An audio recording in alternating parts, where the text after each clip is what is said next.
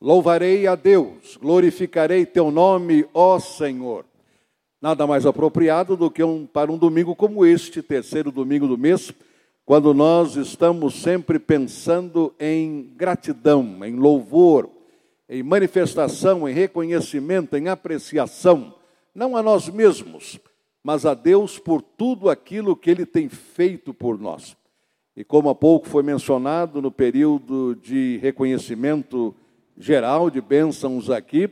Nós tivemos bênçãos que foram enunciadas e no final nós encerramos o momento de gratidão com todos aqueles que tinham no seu coração alguma bênção para agradecer e também todos aqueles que já tiveram a ocasião, o privilégio, a bênção de participarem de uma iniciativa, de um projeto CREIA. Então, cada pessoa aqui à frente, e eu digo isto todo terceiro domingo do mês, cada pessoa é uma testemunha silenciosa de alguma coisa que Deus fez na vida dela. E mesmo para aqueles que escolheram permanecer nos seus lugares, o testemunho é o mesmo. A benção de cada um na nossa vida é algo que nós reconhecemos o tempo todo. Agora, há momentos, há situações em que, de maneira muito especial, miraculosa, às vezes misteriosa, Deus vem uh, ao nosso encontro e nos traz uma dádiva tão surpreendente que não podemos deixar de mencioná-la, não podemos deixar de reconhecê-la, e é isto que fazemos no momento de gratidão. Hoje pela manhã, como agora à noite, nós temos pensado na palavra através de Tiago, no capítulo 1, versículo 17, quando ele afirma que toda a dádiva e todo o dom perfeito, isto é, todo presente, todo brinde, aquilo que nós recebemos, vem descendo do alto do Pai das luzes, em quem não há mudança nem sombra de variação. É isto exatamente o que representa a nossa gratidão. É o Deus imutável, cujas promessas são imutáveis, mas é evidente que os seus planos, eles são diferentes para cada um de nós. Todos nós temos acesso às mesmas promessas, mas os planos de Deus não são exatamente os mesmos para cada um de nós, mas por causa dessas promessas, o Deus imutável, cujos propósitos não podem ser frustrados, segundo lemos na sua palavra, aquilo que Deus tem para a sua vida, para a minha vida, não será frustrado. A Bíblia diz isto: os propósitos de Deus não podem ser frustrados. E se você observar aquilo que Deus tem feito na sua vida, você vai chegar a essa mesma conclusão. Aquilo que Deus já fez até hoje era propósito dele para comigo e não pôde ser frustrado. Quantas vezes eu mesmo tento frustrar a Deus, não consigo. Você tenta frustrar a Deus, não consegue. E jamais conseguiremos porque o propósito dele não pode ser frustrado. Ontem, a Sociedade Bíblica do Brasil celebrou o seu 71º aniversário, desde a sua organização em 10 de junho de 1948. E o grande culto ontem foi realizado ah, nas dependências do santuário da Igreja O Brasil para Cristo, com centenas de irmãos e irmãs evangélicos das mais variadas denominações. E a certa altura houve a projeção de vários testemunhos gravados em vídeo, testemunhos poderosos sobre a influência da palavra de Deus, testemunhos extraordinários sobre o poder da Bíblia Sagrada na vida das pessoas. E um desses testemunhos me impressionou bastante. Uma jovem, hoje com 35 anos de idade, que aos sete anos foi acometida eh, de uma enfermidade oftálmica, ficou cega aos sete anos de idade, e até os 33 anos, portanto, durante 26 anos, ela ficou presa a uma cama, sem ânimo para sair, para andar, para fazer coisa alguma. 26 anos totalmente paralisada na sua emoção, por assim dizer, e que se refletia no seu comportamento, no seu corpo, etc. Mas ela disse no testemunho que, pelo poder da palavra de Deus, pela leitura, pelo estudo da Bíblia Sagrada, ela foi levantada daquela cama. E hoje, disse ela no testemunho, eu corro maratonas. Impressionante isso. Correndo maratonas. E ela disse: porque a palavra de Deus transformou a minha vida. Absolutamente, me tirou de um leito de enfermidade depois de 26 anos parada imobilizada, a palavra de Deus me levantou. Este foi apenas um dos vários testemunhos que a Sociedade Bíblica do Brasil apresentou naquele culto ontem pela manhã, a propósito do seu aniversário, a Bíblia, a Bíblia Sagrada. E o tema do culto foi Bíblia Sagrada, leia, viva, compartilhe. Isto é, leia a Bíblia, Viva a Bíblia, não é viva, não, viva na sua vida e compartilhe a Bíblia. São testemunhos que falam do poder da palavra. Ora, o texto de Tiago 1,17 diz isso: Deus é imutável, Pai das luzes, em quem não há mudança nem sombra de variação. Este é o seu Deus, este é o meu Deus, o Deus cujos propósitos não são frustrados, o Deus em quem não há mudança nem sombra de variação. É por isso que nós queremos desenvolver a atitude da gratidão, porque sem ela também não conseguimos viver. Uma pessoa amargurada, como é que pode viver? Uma pessoa totalmente amarrada por dentro, como é que pode viver? Uma pessoa em quem não há um mínimo de muito obrigado diante de Deus e diante dos homens, como é que pode viver? Nós precisamos de desenvolver este hábito, esta atitude de gratidão. Então, observamos, por exemplo, e naquele momento no culto da manhã, o Fábio me ajudou muito no diálogo, né? tendo trazido o diácono Paulo Boaz Oliveira para ficar perto dele. E então, nós três juntos estivemos discutindo este assunto e vimos, por exemplo, à luz do Salmo 27, o Senhor é a luz e a minha salvação, a quem temerei? de quem me recearei? E depois, primeiro aos Tessalonicenses 5,18, em tudo dai graças, porque esta é a vontade de Deus a vosso respeito em Cristo Jesus.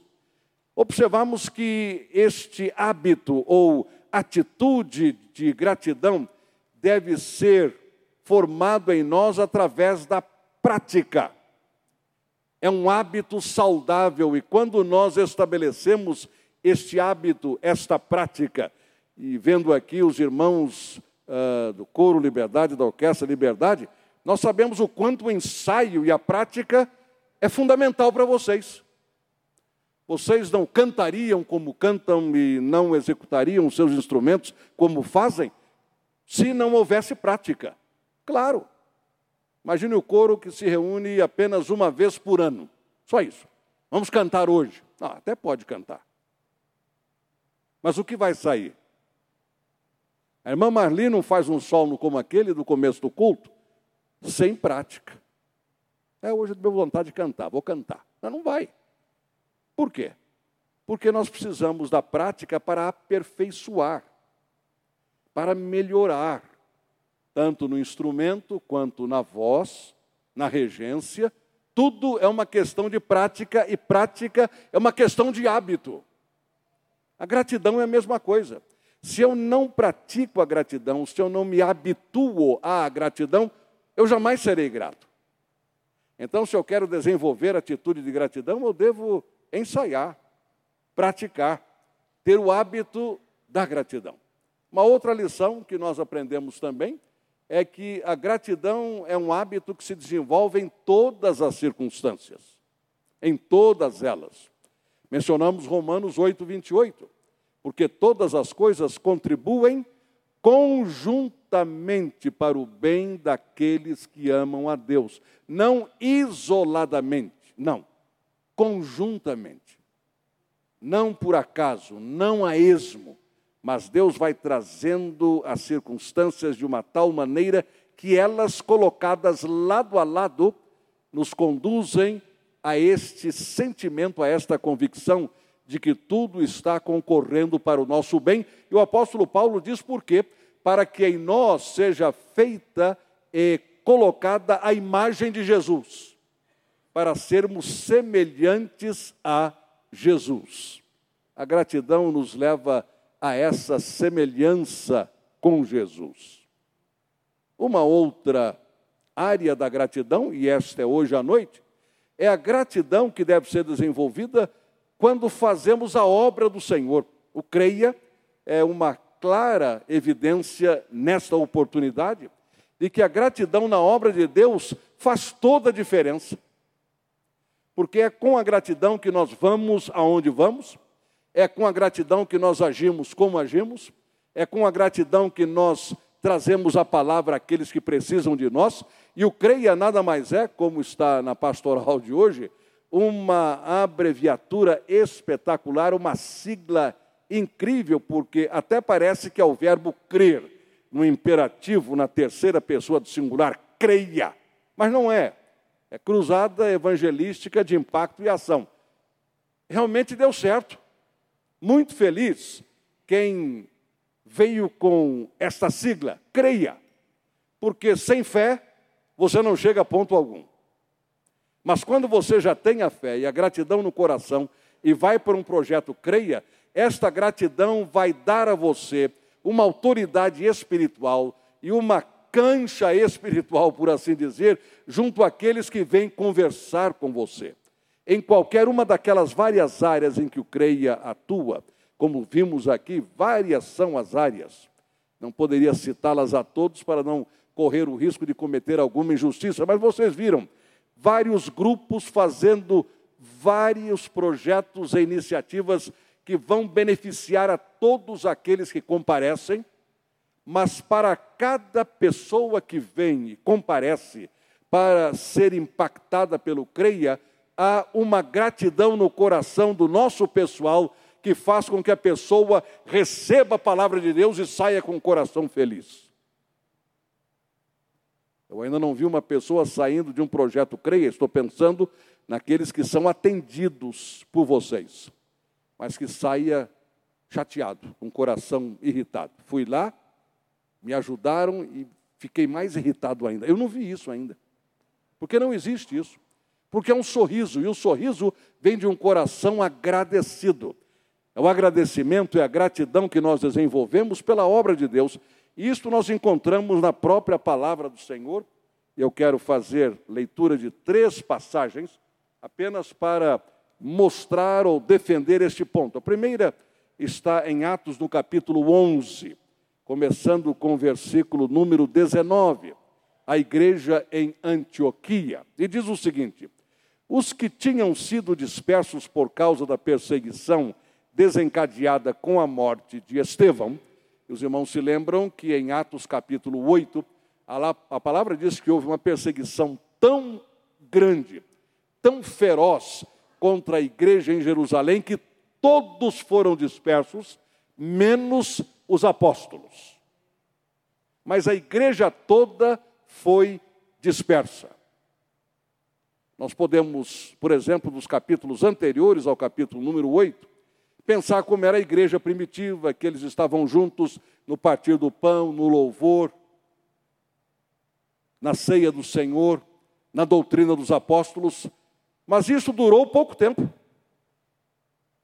A partir de Atos capítulo 8, a igreja se dispersou por causa da perseguição feroz após a morte de Estevão.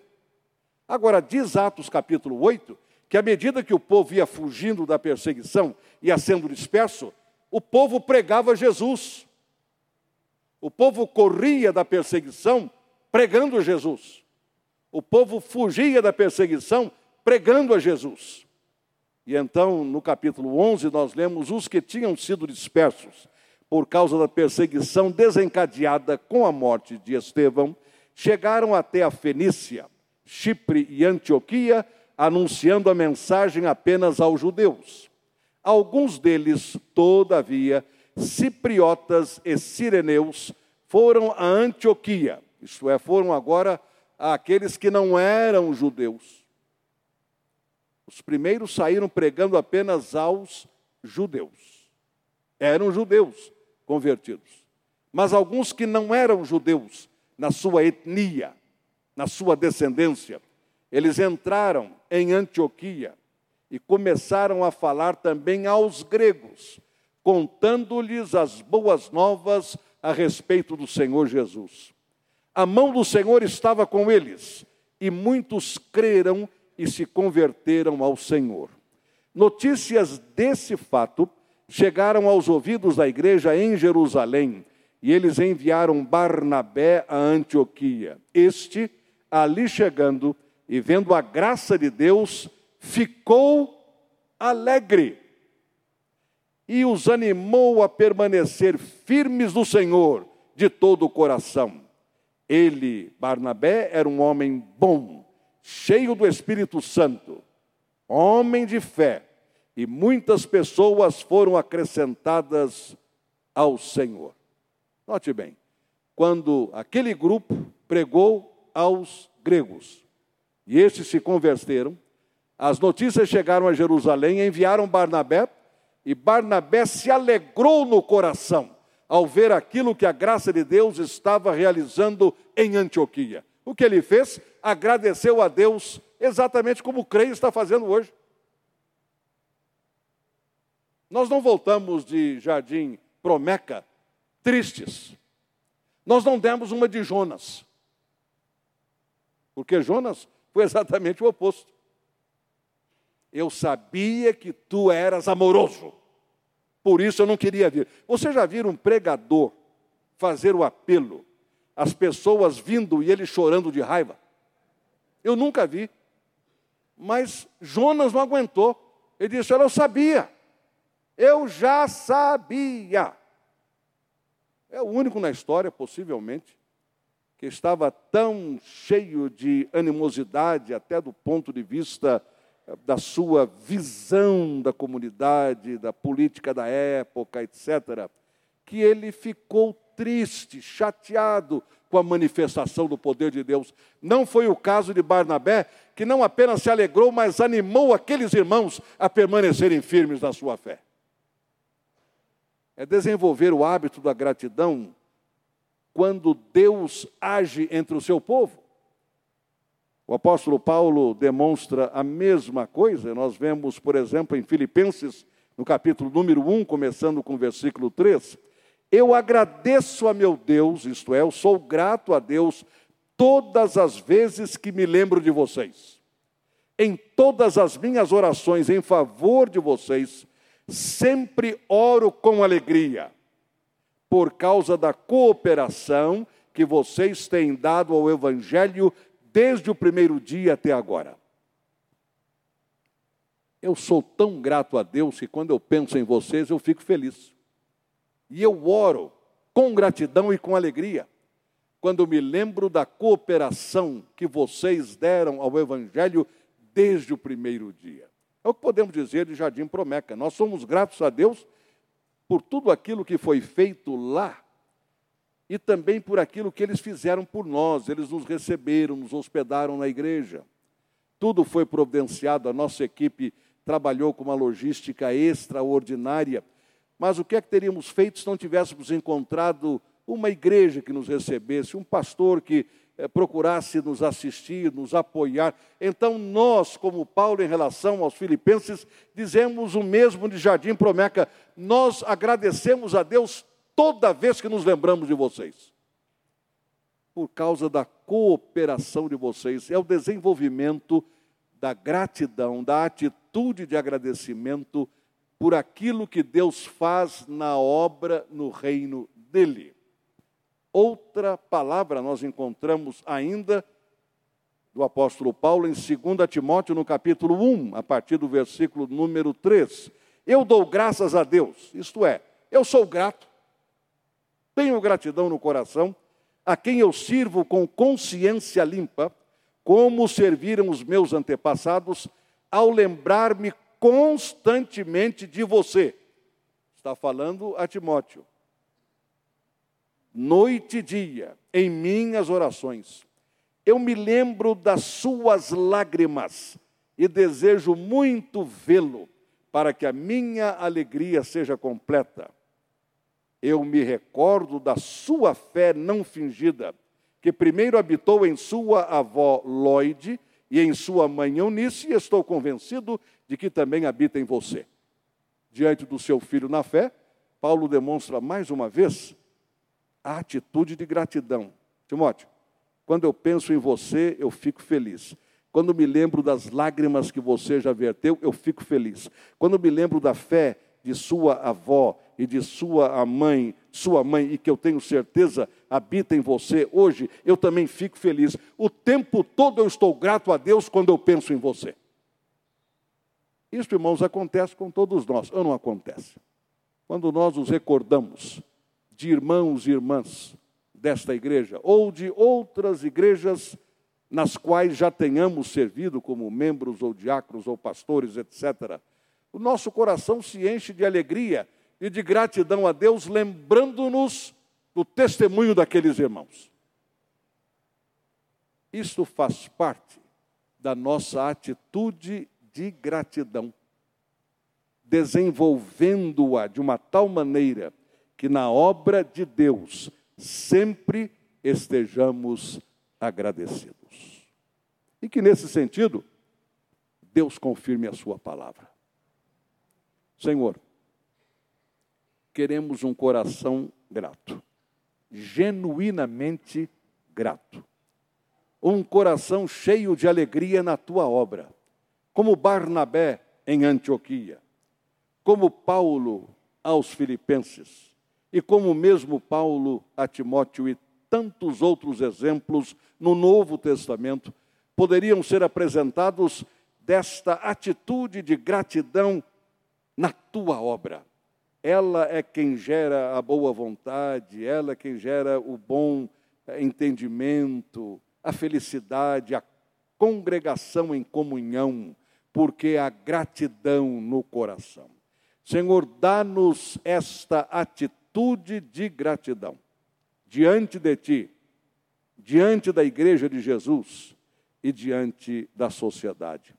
Por isso eu peço agora sobre todos aqui presentes, Senhor, para que ao nos despedirmos deste culto, apenas do aspecto formal, litúrgico, porque culto é aquilo que te prestamos com a nossa vida todos os dias e todas as noites. Que tu faças de cada um de nós crentes de tempo integral, 100%, 24 horas, sete dias por semana. Gratos, reconhecidos, agradecidos. E para tanto, Senhor, que nós sejamos conduzidos pelo Teu Espírito Santo. Na doxologia de Efésios 3, 20 e 21, ora, há aquele que é poderoso para fazer tudo muito mais abundantemente além do que pedimos ou pensamos, segundo o seu poder que em nós opera. A esse seja glória na igreja e em todos os séculos, por Jesus Cristo, hoje e para todo sempre. Amém.